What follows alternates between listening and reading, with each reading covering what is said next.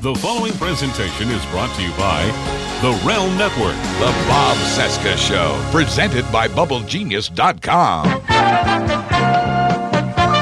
From our nation's capital, it is Thursday, August 16, 2018, and this is the Bob Cesca Show, presented by BubbleGenius.com. My name is Bob. How you doing? Hello, Bob. Uh, coming up on today's show, Aretha Franklin expert David T. Rex Ferguson is right here, and we're going to talk about uh, the late great Aretha Franklin here on the show.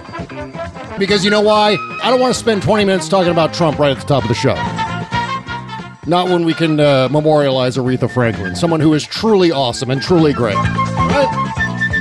Oh, but we're going to talk about Trump anyway. Uh, Trump's got enemies list. He's got a big enemies list, and he's out for revenge. Oh, and Georgia Republicans. It's just it's not just the Russians this time around. The Georgia Republicans are planning to shut down a whole bunch of polling places in Georgia ahead of the midterms. Thank goodness we have Georgia uh, resident David Ferguson here to talk about all that. Plus, if the Twitter toddler in the White House has you completely stressed out, head on over to Bubble Genius and pick up their exclusive Republican voodoo doll fe- featuring the face and body of our cartoon dictator. This item is only available for a limited time, so get yours now. Only $25 at bubblegenius.com, with a third of the proceeds going to support the campaigns of resistance candidates across the country. Plus, if you use our promo code BOBC at checkout, you'll get 15% off your entire order only at bubblegenius.com. And now let the cartoons begin. Broadcasting from Resistance headquarters, relentlessly fighting back against the clown dictator and his regime of deplorables. Never give up, never surrender. This is the Bob Cesca Show, presented by BubbleGenius.com. We got two honkies out there dressed like Hasidic diamond merchants. Say what? They look like they're from the CIA or something. What they want to eat? The tall one wants white bread, toast, dry, with nothing on it. Elwood. And the other one wants four whole fried chickens and a Coke. And Jake, shit, the Blues brother. Hi, Jake. Matt! Hi, Elwood. What are you doing? How you doing? How was Joliet? Oh, it's bad. On Thursday night, they serve a wicked pepper steak. Can't be as bad as the cabbage roll at the Terre Haute Federal Pen. Or that oatmeal at the Cook County Slammer. Oh, they are all pretty bad. Matt, me and Elwood, we're putting the band back together. We need you and Blue Lou. Man. Don't talk that way around here. My old lady, she'll kill me. Ma'am, you gotta understand that this is a lot bigger than any domestic problems you might be experiencing. Matt, what the hell is he talking about? Don't get riled, sugar. Don't you don't get riled, sugar me. Now you're not going back on the road no more, and you ain't playing in them old two-bit sleazy dives. You're living with me now, and you're not gonna go sliding around with your old white hoodlum friends. But, babes, this is Jake and Elwood, the Blues Brothers. The Blues Brothers? Shit. They still owe you money, fool. Ma'am, would it make you feel any better if you knew that what we're asking Matt here to do is a holy thing? You see, we're on a mission from God. Don't you blaspheme in here. Don't you blaspheme in here. Bob Cesca. Bob Sheska. You really are sick. The Bob Cesca Show.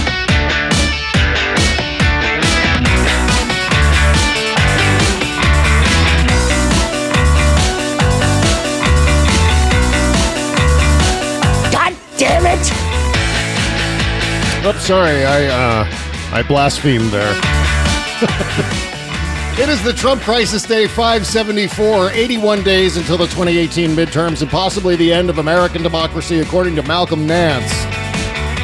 Ah, Jesus. in a thong. Yeah, I know. It's getting worse and worse and worse. Oh, did you hear that voice? I know who that is. It is T Rex.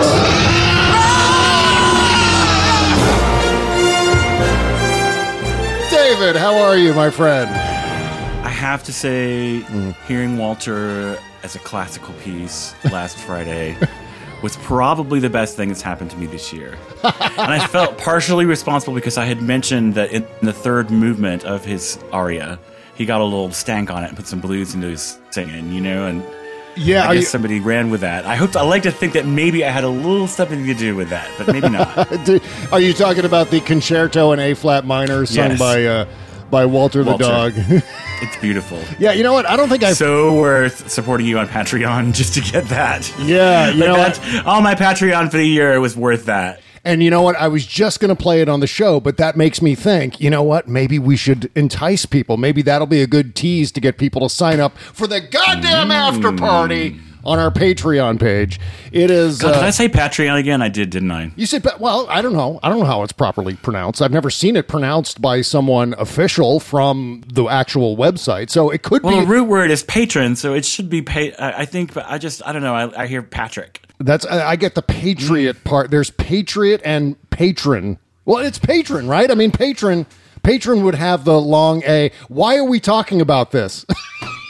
it's, it's Because Patreon, it doesn't hurt as much as talking about the fact that we've lost the Queen of Soul. Yes, I know. Today. Oh, it's so such a shame. Aretha Franklin, age seventy six years old. She, uh, Same age as my mom. yeah, uh, and also, geez, forty one years after the death of Elvis Presley. I mean, this is kind of a, an historic day for like pop culture deaths. I mean, we've got uh, Aretha, Babe Ruth, Elvis Presley, and and my Italian grandmother all died on the same day, August 16th. Not of the same year, of course. That would be weird. But my grandmother would be 120 or something like that if it was all today. But uh, August 16th I seems remember to be hearing a- about Elvis dying because I'm like three years older than you. Yeah. I think. Oh, I remember that And distinctly. I remember being in the car with my dad. Um, and my dad was kind of an Elvis fan. I mean, not a huge Yeah. one. He certainly wasn't one of those horrible dads that wears the glasses and slicks down the hair and does the impression at every party and embarrasses his Right. teenage daughter. He's like, "Oh my god, dad, no!"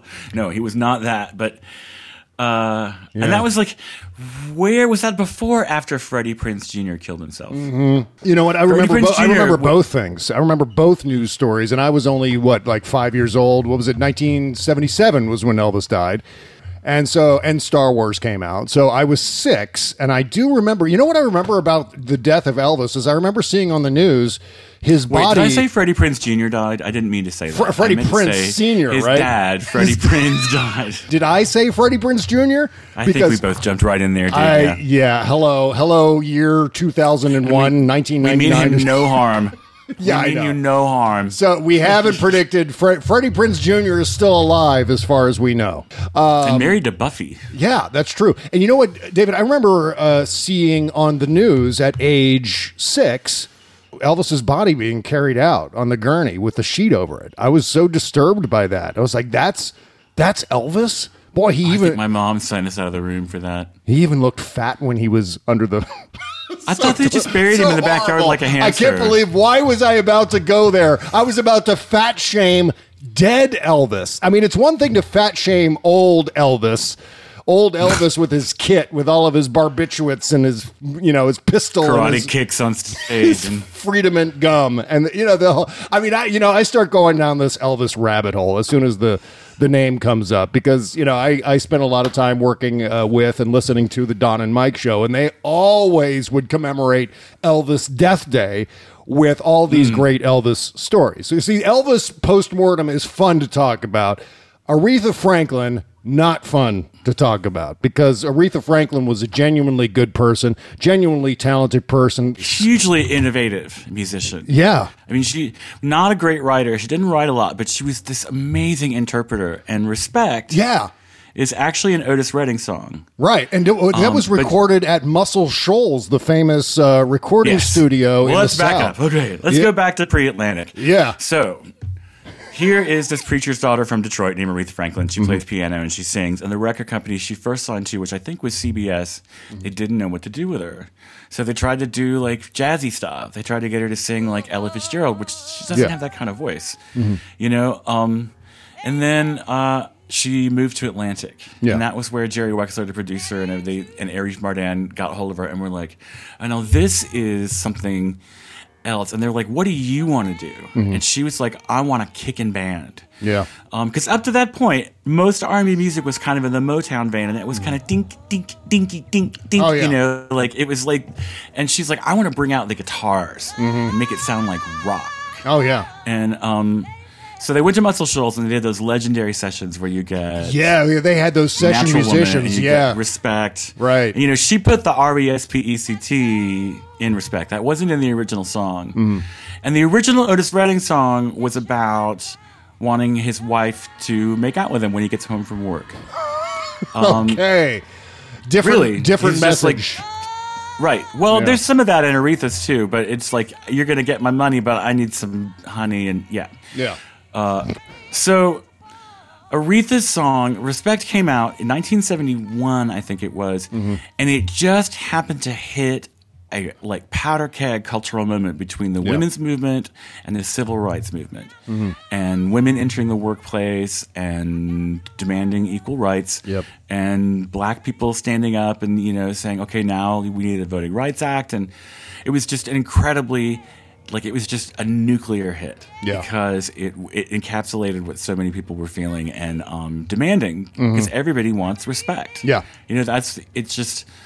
Um, Yeah, I and mean- then she proceeded to release just some of the greatest singles of the '70s. "Natural Woman" is amazing. It's a like Burt Bacharach arrangement with you know horns and um, "Say a Little Prayer." I mean, she really was versatile. Like those muscle track sessions, like clack with rock and roll energy, and they bristle Mhm. with electric guitar and stuff. But she could also do like really like "Say a Little Prayer for You," as good as Dionne Warwick. You know? Oh, yeah. Yeah, Um, sure. She could be light, and she, you know, and she had some lost years in the late '70s, and then she came roaring back in the '80s with uh, Pink Cadillac, and she'd signed at that point to Arista. Oh, Uh, right, and was right. Working with um, Clive Davis, who also I think is like maybe her uncle or cousin or something, and Whitney Houston's godfather, and there's the whole Arista family. Oh yeah, yeah, of Um, course. And, uh, you know, I did- remember and I- her voice was different then. She came back, and her voice was different because she'd been smoking and she'd been drinking, and Mm-hmm. but it, it was um, richer. Yeah. Didn't have the same like if you listen like you're playing "You Are My Sunshine" in the Right. background there, I can hear it, and it's got this clarion thing. Her voice in the early '70s was a shout, Yeah. and it has this. It cuts through those rock and roll drums and guitar like tracer bullets in the Vietnam sky. like- Oh, yeah. and then um, but later it's more of a hot chocolate kind of warm enveloping sound Mhm. when she's singing Big Cat, you know, Pink Cadillac and Who's Zooming Who. Yeah. Um, It's funny So- because I mean, you mentioned Pink Cadillac. I mean, that was the first Aretha Franklin song that I had ever heard. I mean, that's what I think a lot of us uh, who grew up or came of age in the 1980s, we saw a lot of those 70s and 60s rock stars and pop stars reinventing themselves for the 80s and that was our first exposure to them. I mean, the first time the first Chicago song I ever heard was from Chicago 17. How fucked Ouch. up is that? And so Before yeah. you ever heard, tw- I heard 25 or 64 growing up because my I, yeah, I may have heard it just But- by osmosis, just by being around and listening to radio. But I mean, the one that I first, first time I really recognized them was the the Seventeen album, which is their big Peter Cetera, David Foster pop album. And uh, but it was the same with Aretha Franklin and so so many others that that was the first exposure of, of those recording artists, and it was completely different than their actual signature I was sound, not you know? really knocked out with uh, Freeway of Love when it came out because I was just like, where's the fire? Where's the Yeah. urgency? Um, but then the fact that the song has just hung on, she can pick a song. Mhm, right. Like, it's and you still like even if you're not particularly crazy about the '80s synthesizers and the arrangements, you kind of can't resist that song. It's like Love Shack by the B-52s. It's just like it likes you almost as much as you like it. Uh-huh. You know, and you just kind of can't resist it. Yep. Um, Yeah. So I mean, how yeah. as you Did you a- ever see though when she when when she sang Nessun Dorma because Pavarotti was sick and she just plopped into his spot? No, I haven't. She had like God, I would love to 24 hear that. hours notice, and she sings you know the first half in Italian and the second half in English, and she just wow blows it away. I, mean, can't even imagine hearing Aretha Franklin singing what It's what, a whole it's new an thing. opera, it's right? so innovative. Yeah. it's Nessun Dorma is by um, God, is it Puccini? Yeah. Uh, and it's like a thing that uh, tenors sing. Mhm. Sun sopranos has sung it. Um, and she just like took it and took it to Detroit. Yeah. It's beautiful, but she didn't. It has every ounce of the dignity that it it would have had if Pavarotti had sung it. Yeah, no doubt. and that's the thing about Aretha. She had gravitas, Mm-hmm. and she was kind of a badass. She was she like uh, at one point carried a gun, and uh, she got paid. There's a, a, a profile that I saw earlier, just a little bit of that I meant to get bookmarked on my uh, machine before we came on the air that talked about how. The interviewer was sitting there talking to her, and among Mhm. her things on her table, with her makeup and her hairspray and her brushes and combs and things, is stacks of crisp hundred dollar bills that she just got paid. Wow. The lady does not sing if she does not get paid. There you go. Pay her first, and she puts it in a bag, Mhm. and then she either hands it off to her most trusted road guy, her Yeah. manager, or she just takes it on stage and sits it next to her on the piano bench where she can see it Yeah. because she came out of an era of playing what they call the Chitlin circuit, and when they were playing, you know, when they called soul music race records. Oh God, America. Um, and uh, you know, and she watched people like BB King and you know Fats Domino and and Ray Charles get ripped off again and again and again by white people, and she was just okay, like you pay me now in Yeah. cash, Right. and then you'll get your show. Mhm. Uh, and she, that's kind of how she did it by just being h- kind of a hard ass. Yeah. I don't know if we fully emphasized ever in the history of this show, but I, I want to reiterate that the music industry is fucked up and it's always been fucked up and it's filled with horrible, horrible people who take advantage of their uh, musicians and their recording artists and who steal all their money and who write in all kinds of awful shit into their contracts and so on. And it seems like Aretha It's Franklin the most was. corrupt legal business in the world. Oh my God, way more corrupt than Hollywood, way more corrupt than the television industry. The music industry is just fucked up from top to bottom. Everybody makes money except Yeah. the artists and Uh-huh. the fans. Right, The, right. the most important parts of the equation are not getting paid. As T Rex finishes up his debut album with Compromat. Well, you know, this is the Hopefully thing. you, you won't have to deal with any of that shit. At 50 years old, it's highly unlikely. It's Yeah. just, you know, especially given how like like pedo pop the industry is right now, how you Right. have to be like, you know, in the like I remember like maybe we talked about this the MTV awards that everyone was so appalled about when they had um Miley Cyrus and um Robin Thicke. Yeah. dancing together, and it was there. People were like, "Oh my God, she's a Disney princess. This is so vulgar, blah blah blah. It's exploitative. it's you know colorblind, blah blah. It's tone deaf." But I was just like, "It's legacy hires." Right, right. You know? It's- Yeah. I'm so tired of people's kids. Uh, and, you know, I mean, I, I keep telling the guys, we got to finish this record. Blue Ivy, you know, uh, Beyonce's oldest daughter is almost nine. Yeah. And we will be competing with her for radio space. I don't know. It's, um, Well, it's I an mean- interesting way to be doing this now because you know that you like the chances of you getting famous when you were in your 20s were your like your chances of getting hit by lightning while simultaneously getting run over by a truck with a billboard on the side advertising erectile dysfunction drugs. um, Yeah, well, I mean, the the, the chances of getting uh, uh, being in a rock band and getting signed to a record label just seems so antiquated at this point. It, it seems like something like uh, just doing it yourself or putting your music online is is the only way to approach uh, you know a career in music anymore. It and you get a like much more way it is. direct relationship with your fans. Yeah, absolutely. Yeah. Um, the it- the problem is scale. Mhm. Record companies can get you promoted in places that you can't reach on your own. Yeah. Although a lot of that infrastructure has broken down now because they you know they've gone bankrupt. Mhm. Um, and but it, the way it was before, it was this huge parasitic organism. Yeah. Like I said, that you know they would do all the production of everything, all the records, all this design, everything was done in house, all Mhm. the publicity, all the PR, and they paid those people premium rates. Yeah. Uh, and that came out of the you know the musician's salary, Mhm. and the musician just got no say in how much that cost, and it just. Uh, I know so many people that got signed to record deals, and you get this advance, Mhm. Which raises your slight your standard of living slightly. But yeah, you go out and buy a bunch of shit. You buy a car, you buy some new equipment, and then suddenly it's gone, and you're like, "Oh shit! What do I? What do I It's do not now?" your money. Yeah, yeah, it's not. until your record has made back everything it costs to make and produce, exactly which, by the way, is going to be paying all everybody at the record company before you're going to get paid. The guys in the print shop of the record company, the guys in the design department, and you know the people in the publicity and the stylists and the everybody gets paid before you do. Yeah. So, I mean, speaking of getting paid, I mean, did you see what Donald Trump said, uh, according to Chris Cillizza today to about the Aretha present. Franklin? Yeah. Nice oh my segue. God. Yeah, he Hit said. me. Yeah, he said. Uh, this is per the White House press pool report. Here's a quote. He described her as a person he knew well and who worked for him. No, she didn't. Jesus Christ, no, of course not. Of course she didn't work. I mean, she was at an opening of something that he was at, I'm sure, at some point. But And maybe she performed at a party, but you know, I'm pretty sure that she never had a contract with him or was Yeah. a featured performer at the Atlantic City Casino for more than a night. I mean, who is Magoo thinking about when he's that Aretha Franklin worked for him. Yeah, she. He's uh, probably totally got her mistaken for his like you know cleaning lady from his I'm frat- sure. house at college. One hundred percent. Trump doesn't know a goddamn thing. Trump knows nothing. Wrong. Uh, yes, he he knows. But this is something that I absolutely. noticed when with him and John Kelly Yeah. and Jeff Sessions, whenever they're confronted by a black woman, like whether it be Kamala Harris or Frederica Wilson Mhm. or any other, or even you know April Ryan, or they get so just like epically sh- pissy. Yeah.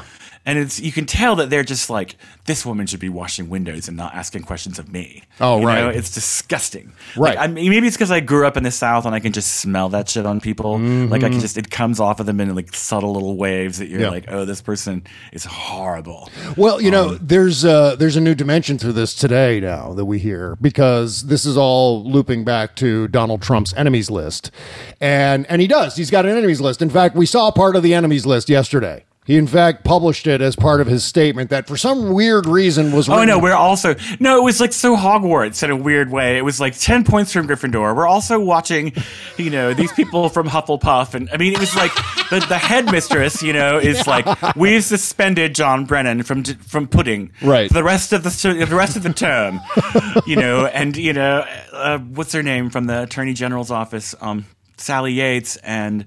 Uh, Comey and all those other people who some of them don't even actually have security clearances to revoke nice research. Mhm. Yeah, I know.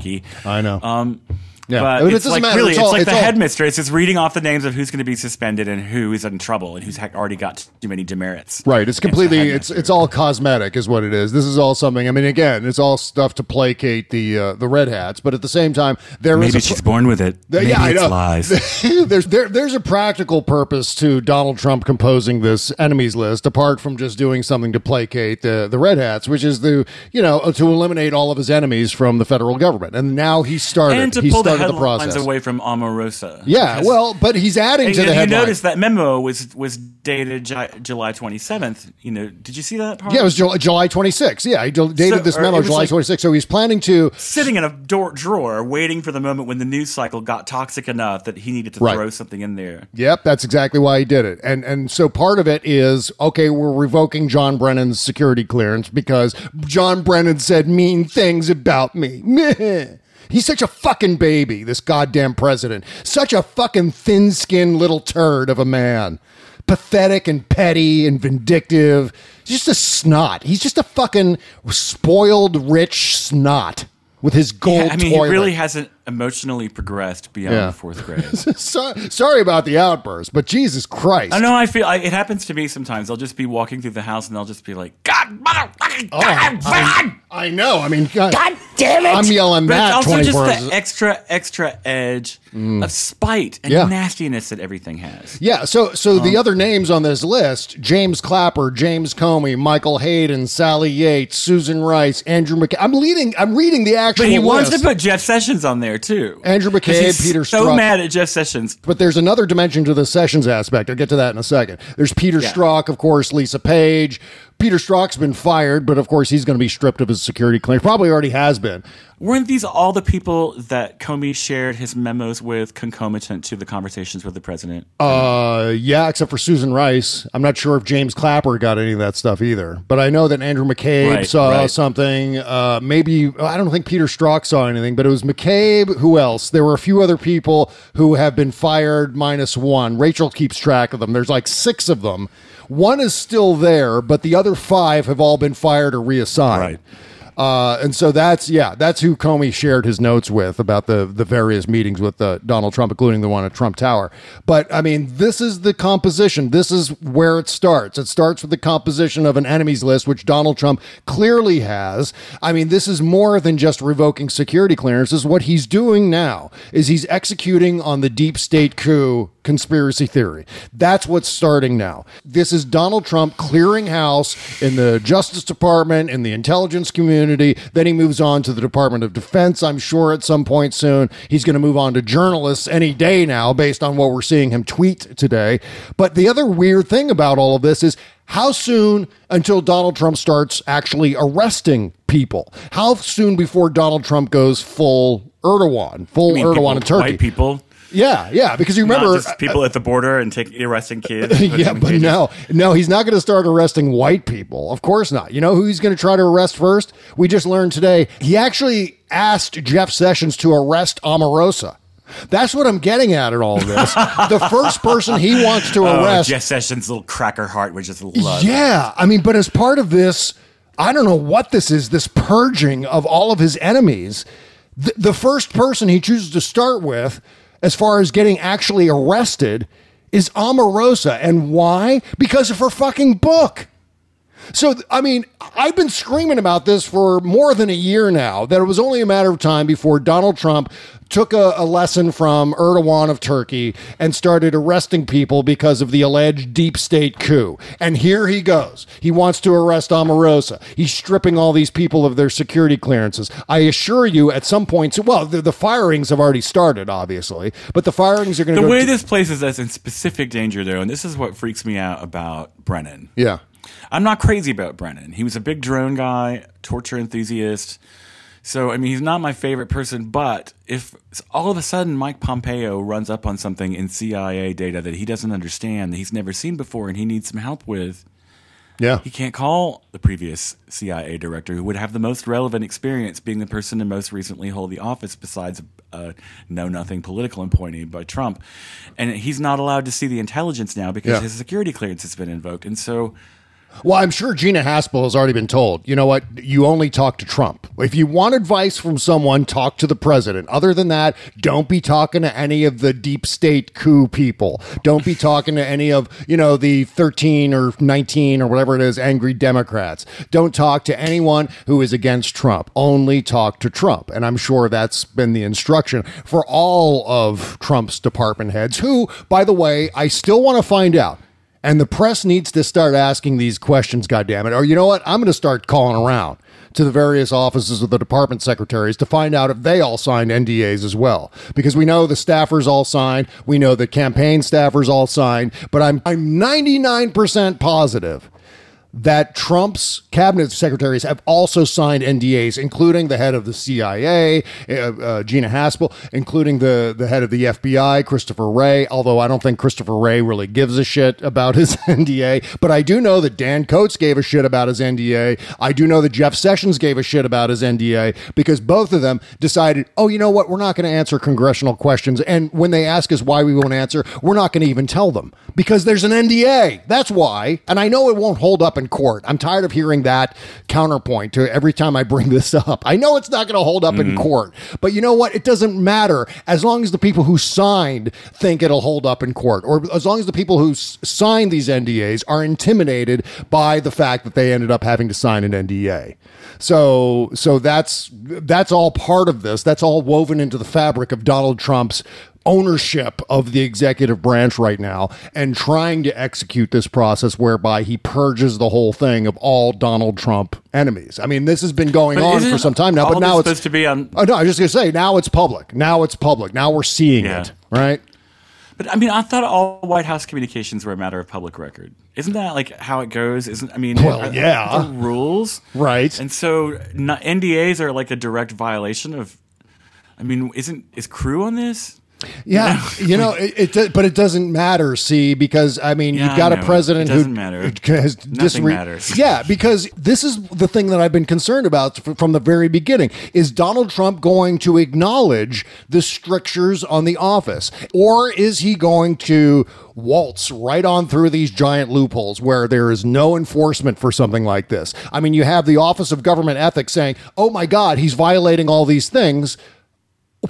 okay and what are you going to do about it how are you going to enforce that that's how We'll donald put trump's that thinking to-do list on Speaker Pelosi's desk on her first day back in January. yeah i know i mean that's what it's got to be i mean that's you know ultimately that's really what it is david because uh, we're only going to see comeuppance in all of this if the democrats win back at least the house in november We'll only see accountability at all. Even if they don't win it, said Malcolm Nance in a thong, looking to get immigrating somewhere. Yeah yeah well it's just a matter of time it's just a matter Let's of talk time about the N word thing. Because, I mean, I know that, like, I read a good thing by Brian, I think it's Butler. Brian, yeah Uh, brian butler yeah Uh, I really like his writing. Mm-hmm. Uh, but he was talking about people don't need to automatically assume Mhm. that the an actual N-word tape wouldn't make a difference. I, I think it would. Uh, do you remember what was the guy's name that was the LA team owner who we heard talking, saying the N word and, and bitching at his mistress about? I don't know. I, I don't know. It, it was maybe. Do you know who I'm talking about? It was the Clippers owner, I think. Yeah, I'm not sure because I don't. I don't really give a shit about sports, but I, I know that there Do you remember was the scandal? vaguely some scandal involving that word. Did you hear the tapes? I, I did not hear the tapes. They were utterly repulsive. Really? I mean, it was just his whiny, nasty voice Yeah. saying these horrible, nasty things. And it did, in people's minds, what 25 years of knowing he was a slumlord and was a racial, you know, uh, exploiting people racially. Uh, the tape did what that knowledge had not been able to do in Mhm. two decades. Wow. Because everybody knew he was a slumlord and he was horrible and he had multiple litigations going all the time with tenants. Uh, but then the minute that tape came out, his career was over. Everyone could not get away from him fast enough. Same thing I feel like with the Mel Gibson tapes. Mhm. Mel Gibson will. I mean, he's people are giving him a little comeback, which I'm not crazy about. I, I think he's freaking nuts. Yeah, he is nuts. repressed. Right. He's gay as hell. Um, really, you think? Oh God, come on! I, I've never thought whole, about like, Mel Gibson Jesus in that way. torture porn thing. Well, It's- yeah, I mean, he's into the torture porn, but is that a gay thing? It actually kind of ties closely into what you see with like Yukio Mishima's writings from Japan in, in terms of the mutilation of the body through self-loathing and yeah, it's um, it's kind of a phenomenon in Yeah. a weird way, but I never would have thought of that. I never would have thought of uh, of that torture porn. Like I never would have connected Passion of the Christ to flamboyantly gay. it just doesn't. you don't film bodies that close. I see. All right. And it's important. it's important if you're a first time listener of the show. It's important to underscore that David Ferguson is gay. I'm just I'm just throwing that out there so no one yeah, starts writing me. to me, uh, so, so I don't become a hashtag later. That's why I'm I'm making sure. Yes, uh, I would like to make a statement here that I'm appearing in my capacity as a gay, as gay, as a as a rerun of Bewitched on Easter Sunday. so goddamn funny. Oh, as gay as the. Brady dad. Yeah, I mean, I never, I never would have made that con- uh, connection between, uh, you know, the brutal flogging of Jesus portrayed on film, and and I don't know, Bette Midler, Bette Midler records. Somehow, that's all part of the same. Oh no, it's much darker than that. Bette Midler is for gays that love themselves. Okay. You know? Oh God! See, I, I'm learning something new every day. Every time we open the the microphones on this show, I learn something new. I feel like this is a big factor though with like men who abuse women. Because like he's you know, he Oh, beat the well, crap and was abusing that Yeah. woman he was married to, and it's because ultimately it's not what he wants, and he's so angry that he's like, I keep trying to make this work, and it's not. He's just, and- yeah, he's really psychotic, especially if you listen to those recordings of his phone messages. He sounds just like Bill O'Reilly in the recordings. It's a thing. yeah, but it's also the Like I could play you clips and be like, "Is this Bill O'Reilly or is this Mel Gibson?" And you'd be like, "Give me a second. I would say um, maybe with like 85% certainty that Mel Gibson is juicing too, that he's got the steroids. He's he's using the steroids. My point. Yeah. My po- or well, I think there's plenty of other things you can put in your veins in California that don't. I mean, anyway. Oh, you know what? But, You know uh, what? Here's, here's my- some other breaking news, uh, T Rex. You actually ended up shaving your goatee and mustache off, didn't you? I'm growing it back. Oh, you're growing it back. Hey! I took it off and immediately missed it. That's great. Uh, and my face looked weird, but And I'm sure you used a Harry's razor to, to uh, work your way through that process, right? I did. I have the orange handle one. Ah, that's perfect. The weighted orange handle. See, I, I love my Harry's razor, so I, I got to shave every day just because I love shaving with my Harry's razor. Do you know what I want? Yeah, why I use the orange one? Why? because I'm so nearsighted and I don't shave with my glasses on. Obviously, that if I drop it in my white bathroom, I can really you seriously can find lose it. It's like a traffic cone. You- Exactly. You, can't miss it in low light. See, that's another reason to love your Harry's razor. It's Go super, Harry's. super comfortable. It's it's super comfortable in my hand and on my face, and when you drop it on the floor. And You'll it's never got lose it in a snowbank. it's got the closest shave imaginable on top of all of that. Harry's knows that switching razors isn't an easy decision for anyone. So, right now, just for a limited time, new customers get $5 off on a shave set as a special offer to offer to my people right here on this show. It includes everything you need for a close, comfortable shave, Harry's weighted handle, a five blade razor with lubricating strip, trimmer blade, and travel cover. and Harry's great smelling foamy shave gel. Three bucks, free shipping, right here. And Harry stands behind the quality of their blades. If you don't love your shave, let Harry's know within 30 days, and they'll give you a full refund. And for a limited time only, Harry's has a special offer for my listeners on this show. New customers get $5 off Harry's shave set uh, with uh, the code BOBC at harrys.com. You get a trial set, set that comes with a five blade razor, a weighted handle, foaming shave gel, and travel cover, all just for three bucks plus free shipping when you use the code BOBC at harrys.com. Join the millions of guys who've already switched, including T Rex, and go to harrys.com today. Use the code BOBC at checkout to claim your offer. Do it right now. You'll love it. The Bob Cesca Show.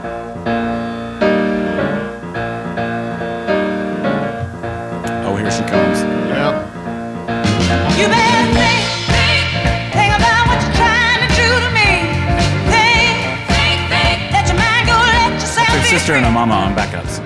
Who is it? Her sister and her mom. Oh, really? I didn't know that. Oh, it's so cool. This is this is the song that Carolyn, I like my mom. I wasn't able to use this part of the Blues Brothers theme at the top of the show or the Blues Brothers scene, but this is where it goes.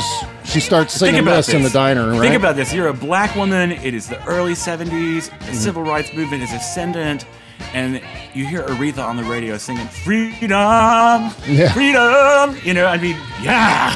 I I'm know. getting Talk about just thinking about it. Oh yeah! Oh my God! What a voice of a generation, uh, and, and a voice that uh, we're all going to miss. But boy, did she leave us with a lot of great stuff. I know iTunes right now is doing a whole Aretha Franklin theme on their uh, front page, and Or you can go to the Amazon link at Bob's website. That's the capital right. letter Amazon link right under the website name. And if you purchase through that, you t- poke through, you no extra cost to you. The Bob Cesca Show gets a little percentage of everything you buy. that's it. It's, exactly. Thank you. See how good I am? I know, right there with the uh, the save on my. I was just like going. you always the- have to do that, so I thought I'd just handle it for you.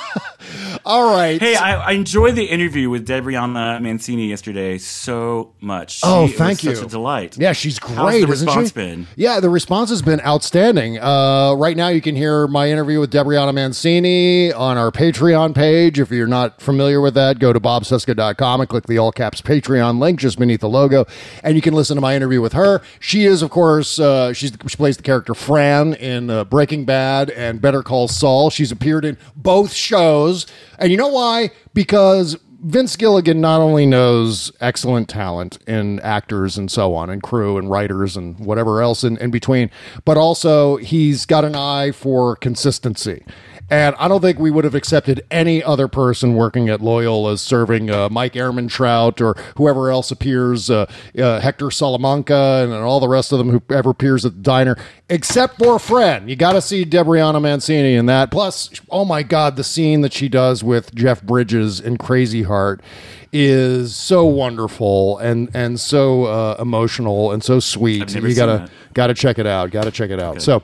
All right, moving along here. This is something that is right in your wheelhouse, David. Uh, Georgia Republicans are trying to shut God. shut down seventy five percent. I mean, we're concerned about the Russians, but They are terrified of Stacey Abrams. yeah, it's it's because mo- she's polling above their dude. yeah. Well, and they're trying Um, really hard to make sure that black people don't get to vote uh, in the in Randolph And County. so we've got to like everybody in Georgia. If you're within the sound of my voice, you need to go find your black friends and make Mhm. sure they've got a place and a time to vote, and drive them to the polls if you have to. Make sure they have all the proper ID. This is how you can use your leverage your privilege to help other people Mhm. get people to the polls. Yep. There's more that you can do than just vote. Right. Um, it's critical. Yeah. I don't. I mean, this guy, the, the guy that's running for governor, is such a wahoo. I, I don't know if you've seen the commercial where somebody overdubbed different. Oh God, it's brilliant. No, I haven't seen any of the commercials in Georgia Oh, I yet. Can we play this for the listeners? See if you can find it. Um, go like to Facebook and go to posts and search my name. I'm on your Facebook page. I can't see. Oh, wait a minute. Is this it? Brian Kemp. Yes. Brian Kemp. All right, let's see. I'm Don't gonna- think you get Brian Kemp play. governor? Number one, boom. Must be platinum, your Oh, I see. It ain't a thou shimmer, it's a hill shimmer. Number The two, you get a can't click, hear it, or at clack, least I can't hear it Ain't yet. nobody taking Yeah, no you click, can't hear it, but I got it up here. If they do, you introduce them to Vern. All right, guys. So someone did an overdub of his voice. Yeah, that's fucking funny. It's That- brilliant. That's really good. Yeah, go to David Ferguson's uh, Facebook page and check this out. Randolph County Elections Board uh, is is going to meet tonight to discuss a proposal that would eliminate seven of nine polling locations in the county, according to the ACLU of Georgia. Included in the proposals are uh, closures in at Cuthbert Middle School, where nearly 97% of voters are black. Exactly. There is strong evidence. This is the ACLU. There is strong evidence this is, this was done with intent to make it harder for African Americans. Really, you think? Yeah, of course it is. Of course it. It always is. This is about. I mean, the Republican Party Is going to hang on? Is it hanging on a judge's decision, or is it the group, uh, group, the elected board of electors is meeting? yeah, well, it's just a matter of the Board of Elections uh, deciding. Then that's all they need to do. Why are you, why exactly are you shutting down these polling places? I don't know. I mean, there's no reason. They're not giving any reason whatsoever for shutting down People the. in that part of Georgia, the white people in that part of Georgia are so stupid that one of them will actually come out and say something like that North Carolina guy I did, where he says, "We don't want to be beholden to the African American voting bloc." Yeah, we're just going to deprive them of the right to vote. Then is what we're going to do. So that that Yeah. seems like the smart solution, right? Doesn't it? I mean, that's the they're they're closing nine polling locations, and they were all used during this year's primary and Republican runoff. So the uh, New York Times writes here. Actually, it's the AP says it's unclear why the locations would be closed down. really, you, you think that's the- Really? yeah. This is the, you know, God damn it, New York Times. Just come out and say it. Mhm. Racist whites in Georgia are trying to keep blacks from voting. Yep. Say it. right, right. Don't be. Uh, this is, uh, you know, and this is like, I watch the cable news shows, and they all have different levels of blindness and denial. Mhm. And it's like watching what's his face, uh, who does Meet the Press Daily, Chuck Todd. It's Yeah. like watching the news from eight months ago. They're operating on these completely like assumptions, like, well. We, we can't call them racists. Mhm. That would be you know really harsh. It's like, dude, they have proven to us again and again and again who they are. Right. You shouldn't be calmly sitting there saying, "Is this true?" You should be screaming like your hair is on fire. Mhm. Um, but they're so desperate to normalize things and so desperate to also. But I think you know a lot of the established entrenched pundits are like, "I got to hold this position." Um, and if things get too wild and liberal and crazy, I might get shunned to the side. Yeah, yeah, I mean that's always a possibility.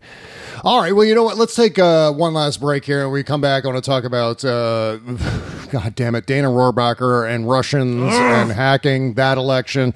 Jesus Christ! I mean, it's getting bad. It's getting ba- really, really bad. Really, really bad. And then just one event after another is confirming that this shit is happening for real now. And uh, and the lights are out at the White House. No one knows what the hell's going on in the White House. No leadership whatsoever from the president, of course, because this is what he wants. He wants it all to play out this way. All right, we'll dig into more right after these words. You can't always get a clean you can feel good about inside and out unless you're using Bubble Genius bath and body products. See, Bubble Genius is a woman owned small business proudly creating our vegan friendly products in America and supporting other U.S. businesses by buying our ingredients and supplies from them as often as possible. Plus, you'll be hard pressed to find packaging as recyclable as ours. Visit bubblegenius.com and check out our cause related items too, like our global warming soap and a lot more. We donate our proceeds for those items to worthy causes, like organizations combating climate change and mountaintop removal mining. Good stuff like that. We also send our products to the troops overseas through our Buy a Soldier a Shower campaign. Because the least we can do is keep them smiling and smelling great, right? So visit bubblegenius.com and feel good and clean. Bubble Genius, doing our part to make the world a better place, one bathtub at a time. That's bubblegenius.com. Bob Cesca.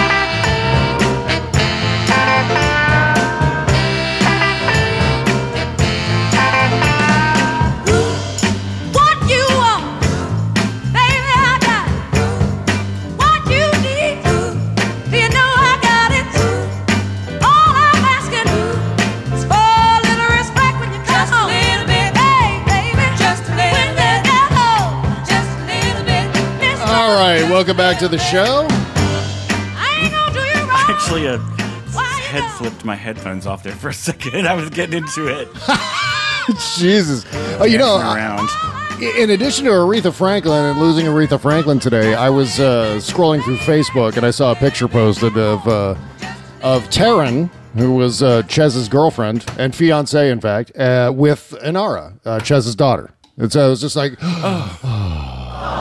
You're doing good. Yeah, I'm okay. I mean, I'm I'm fine. It was just it was emotional to No, I see. meant them. What's that? Not you. I don't care about your feelings, Bob. How are they? I know, I know you don't, but but they they are they looked happy. Inara looked happy. Taryn looked happy, and of course they were happy. They were together. It was just it was, it was sort of surreal and strange to see the two of them together in that photo. And and, and you know they look like they're having a great time, and I, I and I'm so glad that they're able to uh, to still connect now uh, after you know it's been like a year and a half now, and so it seems. Uh, seems sweet that uh, that they uh, had that photo op together. I think I, I think they're out visiting, and so it's uh, it's a little uh, bittersweet. I think.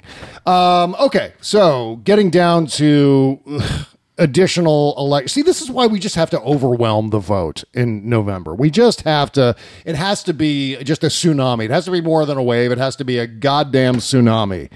Because there's so much to overcome, and this is one of the things. Uh, of course, what's that? Oh, I was just gonna say the primary night numbers from last night are huge from Wisconsin and stuff. The Oh, yeah. turnout was like huge compared to previous years. Uh, yeah, and it wasn't just- I find that encouraging, especially as we get closer to election day. the turnout was gigantic. Uh, in the Minnesota governor's race, there were 571,000 Democratic votes and only 314,000 Republican votes.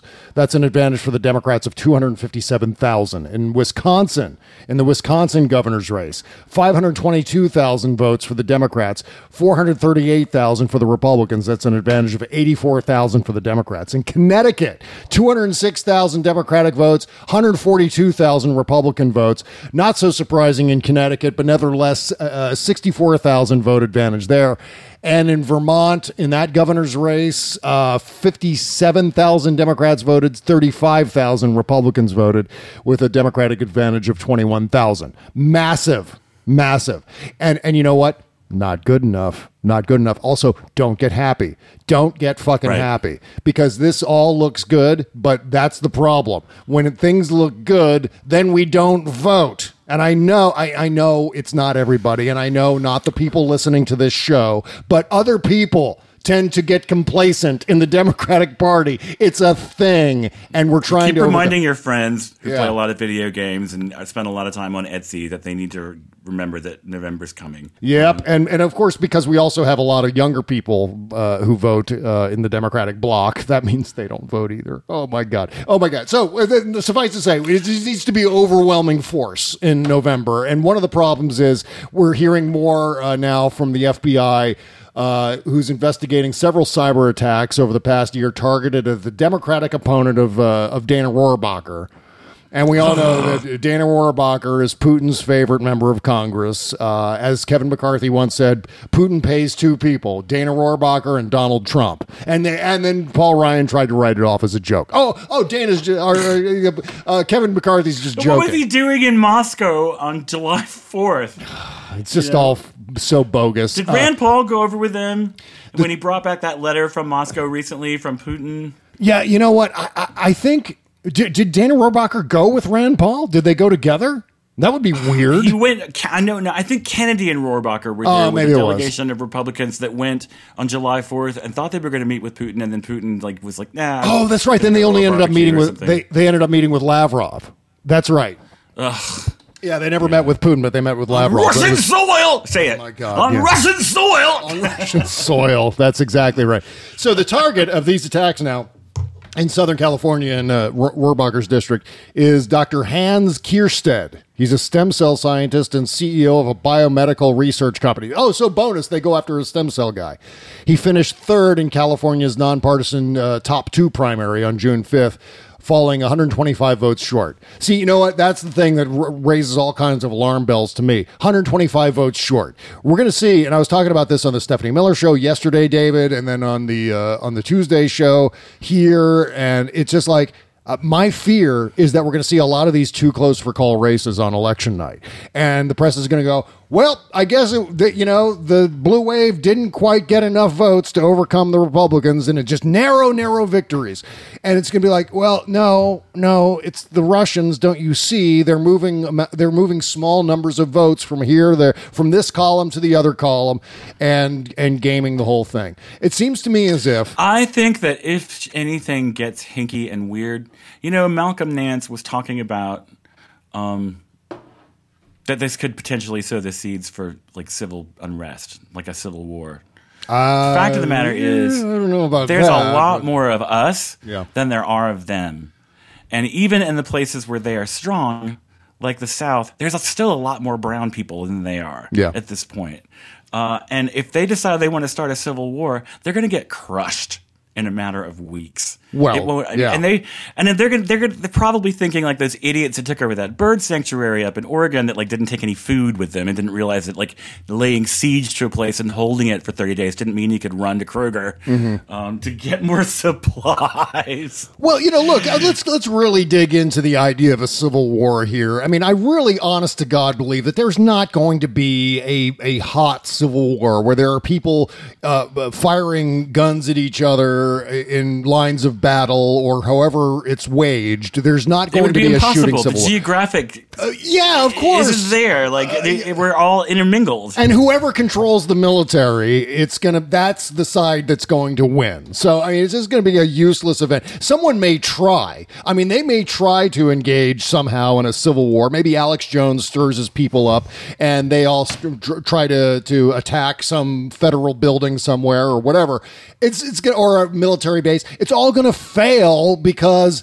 United States military is the strongest military force in the history of the world, and they are not going to be thwarted by a bunch of hillbillies with AR-15s. It's just not. riding mowers. It's, yeah, I- exactly. It's not going to happen. It's never going to happen. You know what we're going to have? Hmm. and we're already in it. We're already in a cold civil war. We're in a civil war in this country, but it's one that doesn't involve bullets and shooting necessarily. I mean, obviously, we see a lot of mass shootings and things like that, a lot of political radicals engaging in uh, in atrocities along those lines, but that's not that's not the equivalent of two two sides shooting at each other in a war scenario. What I'm talking about Did here is a you- culture, oh. more of a more uh, not a culture war necessarily, or but more of a political war, and the effort has to be to. To destroy Trumpism as best as possible, because it, that's the poison that is going to destroy the United States. That's how the sort of well, that's how I mean, that's how the Trump side wins the Civil War by being relentless about what it is they're doing in completely destroying how the American system of government and all of its institutions actually operate. And that's how they're going to end up winning the Civil War, the cold Civil War, as I've been calling it. like I said, they're not the majority. They are the minority, and they're fractured. They're fragmenting right before us. Mhm. The thing that I really wanted to talk about before we go any further is the video of what's his name Kessler that organized the Unite the Right march on the Skype call or whatever on the FaceTime with his buddy on the boat. Have you seen? Oh this yeah, yet? yeah, yeah. I, well, I saw the video of them getting blocked from going to the event uh, at the No, uh, no, no, no, Vienna metro station. No, I haven't seen He that. came out yesterday. He's talking to his buddy, and um, his dad starts yelling at him. Oh, that's right. That's right. He was He's like, like, "Get out of my room! I don't want you using my room for that shit." And he's "Oh like, my god, these he's little like- boys." and he's like, "What is your dad so mad about?" He's like, "They've been watching the History Channel, and it's told them all these Nazis are bad, and they're just completely brainwashed." And I'm like, "Oh my god, that's not the History Channel, dude. It's history." yeah, Um, it's but- it's yeah. These it's little just hilarious. He's like, his dad is like, get out of my room. Stop using your, your computer on my, on my wireless to spread that Nazi shit. And uh, it was satisfying. Oh yeah, yeah. Well, it always is. I mean, again, these are little boys who don't know what from what. They have no sense of history, no sense of what, what the atrocities that fascism has wrought, especially in the 20th century. They just don't know, and they don't care. I mean, they're just. We're talking about an entire His gen- background, though, in particular, is interesting. I'm interrupting you. I'm sorry. Go ahead. Oh no, I was just gonna say. I mean, it's an entire generation in which uh, they haven't been given civics educations. They haven't had a full range of social studies coming up through the uh, public school system or any school system for that matter. So they don't know. They don't know things. You want to see the biggest illustration of the worst idiot in the world? Go look at Jack Posobiec's uh, Twitter timeline. Or Jacob Wohl is even worse. In fact, you you know if you look at any random Trump tweet, you can see either one of those two fucking pinheads showing up underneath saying something just so patently stupid and counterfactual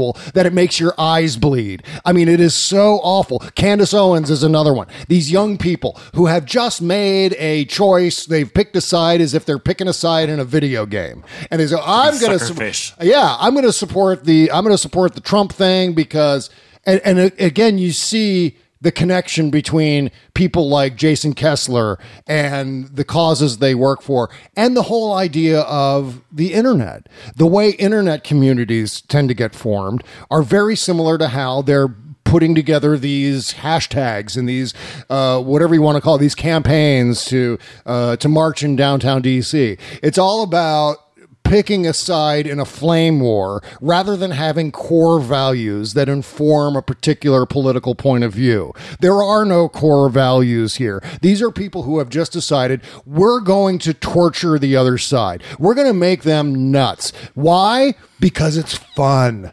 And so that's There's a what little they more do. to it than that. There, that a guy did a really good breakdown, and I'll send you a link to it. that We could include with the post when it goes up, maybe. Yeah. Of like because you know Kessler is that his name? The organized the the Unite the Right. guy, I, I think it is. Ja- I think it's Jason Kessler is who it is. Jason Yeah. Kessler Yeah. was an occupier like six or eight years ago, and like a hardcore vegetarian, vegan, and like broke up with a girl because she ate fish. And was like super, Mm. but also super confrontational, and didn't work well within the group, and was not a team player. Was Oh, fancy that to- the Occupy Wall Street people not being able to work well in a group. That's Well, that's he shocking. was apparently particularly like against the principles of nonviolence and was trying to push people to a much more radicalized and aggressive place and trying Mhm. to and trying to paint himself as a leader of that splinter or faction of that. Mhm. And finally, he was like ejected from the group. Yeah. Uh, but he said he felt like the values of the group no longer matched his because they were prioritizing minorities and blah blah blah. And he felt like he was being stigmatized for being white, which led him to his conversion. And it's like this is kind of like this is what happens to people who are entrenched in their privilege when they are faced with other people being equal to them. It feels like oppression. Yeah. And they run off to form other groups or join other groups where they can be, as a white male, Mhm. you know, like enshrined in the conversation as the chief. Yeah. Um, Jesus Christ. and so, like, you know, really, he doesn't have any core values. You're right. Right. He is a whirling compass needle as long as he gets to be well, it's the same with- top of the heap. Yeah, the same goes for Candace Owens. I mean, she's actually admitted the really interesting interview to watch with her if you want to see how she ticks is uh, her interview with Joe Rogan. Uh, which is really revealing because Joe Rogan's very disarming, and so people tend to be abundantly honest when it comes to Joe Rogan. And with Candace Owens, she made a, a conscious choice. This goes back to something I've talked about with regard to quite a few uh, television and radio conservatives, where they were morning zoo DJs and they made a career choice to say, you know what, the, you know where the money is in radio now? It's in conservative talk. So I'm going to become a conservative talker, and so their conservatism becomes a matter of a career choice. It's like moving from one company to another. There's no difference. And so for someone like Candace Owens, she was saying, well, I made a choice. I stopped being a liberal and became a conservative. Well, how does that switchover happen overnight? I mean, I was a, I, I identified as a conservative uh, up until a certain point when the, a slow transformation began. And that was at the beginning, maybe in the first, I don't know, three semesters of college. Over that, it took a long time, suffice to say, or a relatively long time, maybe a year or so, for me to fully evolve into liberalism being exposed to, you know, knowledge and how the real world actually functions outside of my Catholic up- upbringing in Northern Virginia. So for, for, that to happen, it requires time and it requires study. It's not just a snap, turn a switch, and then suddenly you're a conservative. And that's how people like Candace Owens and Jason Kessler and all the rest of them actually think. This is a choice. This is not a matter of, oh, you know what, this doesn't. Their only real value is being in power, is having power, Right. Being spe- it, it, it's attention. Well, yeah, I know, and that's just it. It's all about brand, and and it's an entire generation of people too that have been brought up with having to develop a brand online for themselves, even as children. And I can understand, you know, when you're in your 40s and 50s like we are, um, it's a little foreign to us to have to constantly cultivate our brand online but we still do it because it's part of know- our jobs, right? But but then with these kids, they, they they've been doing it since they were born, for God's sake, developing their Facebook page or developing their social media persona or developing a, a personality uh, in the YouTube comments or on 4chan or Reddit or wherever. This isn't second nature. This is second nature for them. I don't know if that makes any sense. It's not but- easy for me. No, and I tell you, like, I, you know, I had the Indiegogo campaign. Yeah. That I set up, and then I just like it is so hard for me to promote that stuff, Mhm. and to like remind people and to keep poking at it. And it ended up like I meant I realized, and I went down a depression hole where I'm like, do people really want to hear from me? Do I need to be supported? You know, like I don't have anything unique to offer. And it was just a rough month. And Yeah. then when I went to go back and see if I could extend it, it had already shut down. Oh man! And so now I've lost my health coverage. This is like so. I had this incredibly expensive Cobra coverage. You're Yeah. gonna love this story. uh, and I thought, well, I'll just let that lapse and I'll get a marketplace policy. Yeah. because they're cheaper. Right, right. But it turns out that if you have received any Cobra benefits within the last 12 months, you are not eligible for a marketplace policy until open registration in November. What kind of ridiculousness is that? I mean, why would they? What's the purpose Why of that rule? It's to so they have, would have to force me to c- cough up the seven hundred and fifty dollars a month it would take to do I that. see. But now I- it's I think it's too late. I don't think I. So I'm gonna have to pay for all my medicine out of pockets. Oh, my heart God. Pills, all any appointments I have, or if any emergency thing goes wrong, until I can get on a policy. In Wow. November, so now I really have to start up another Indiegogo campaign. Yeah. um, and I guess I'll you know watch my Patreon page for that in the next few days. Um, sorry to throw that in there. Uh, Well, no, I mean, please, uh, please check out uh, David's Patreon page. It's patreon.com slash the T-Rex report. Yeah, definitely support your uh, support David's uh, podcast and everything because that's just insane that you're not able to it doesn't make to. any sense that you can't just buy an insurance policy. You have to wait until open. It's just it doesn't make any sense at all, and I didn't expect it, and it totally floored me. well, maybe one of Trump's new uh, health plans will will work for Ugh. you. The thing about Georgia, though, because of an error in the in the policy making, there Yeah. were some really good Cadillac plans available for really cheap, but I'm not eligible for them until November, and I can't get on my husband's policy or anything. Jeez. Oh, you know what there is though? Uh, check out something called the Freelancers Union. Have you ever uh, checked that out? There's a there's, it's some it's a real thing, and in fact, if I ever lose my health insurance because of Trump, I'm going to sign up uh, through the Freelancers Union. It's it's a legitimate thing, and they have a health care plan and everything. And I, I think you just pay the monthly dues, and you're in. Uh, you have I'll to apply, of course, but you have to be a legitimate freelancer to be in the freelancers union. I guess that's the only real qualification. But definitely go check that out because they may that may provide some assistance for you at least in the near term uh, before you uh, move on to something else. But uh, just to end on some uh, some positive news, uh, Nate Silver has just launched his House model for the midterms, and it's good news. It's actually really good news. Uh, yeah, there's. Let's see here. It's uh, the Democrats. Their odds are seventy five point four percent of taking back the House of Representatives. That's uh, Senate? Is that a lost cause? uh, I don't see the Senate numbers here from Nate, but honest to God, we need to calibrate our expectations. Shoot for winning the Senate. That's what we should be doing. We should be trying to win the Senate back too. But if we don't, we don't. It's just not a good year for Democrats because of the split of who's running and who's not. Think there's only eight Democrats running, or only eight Republicans running for a reelection, but 33. Oh no, it's 25. They're so old. Though. Twen- 25, yeah. senators could drop dead at any time. We could have a special election at the drop of a hat. Yeah. 25 Democrats running for a reelection, only eight Republicans running for a reelection. So the odds are against the Dems. All right. Patreon.com slash the T Rex report. Go support David's uh, uh, Patreon and his podcast. Go do it now. And uh, post, thank you. Postmortem show coming up next on our Patreon page. So go and join us. Thank you so much, folks. We'll see you on Friday's after party. Bye bye.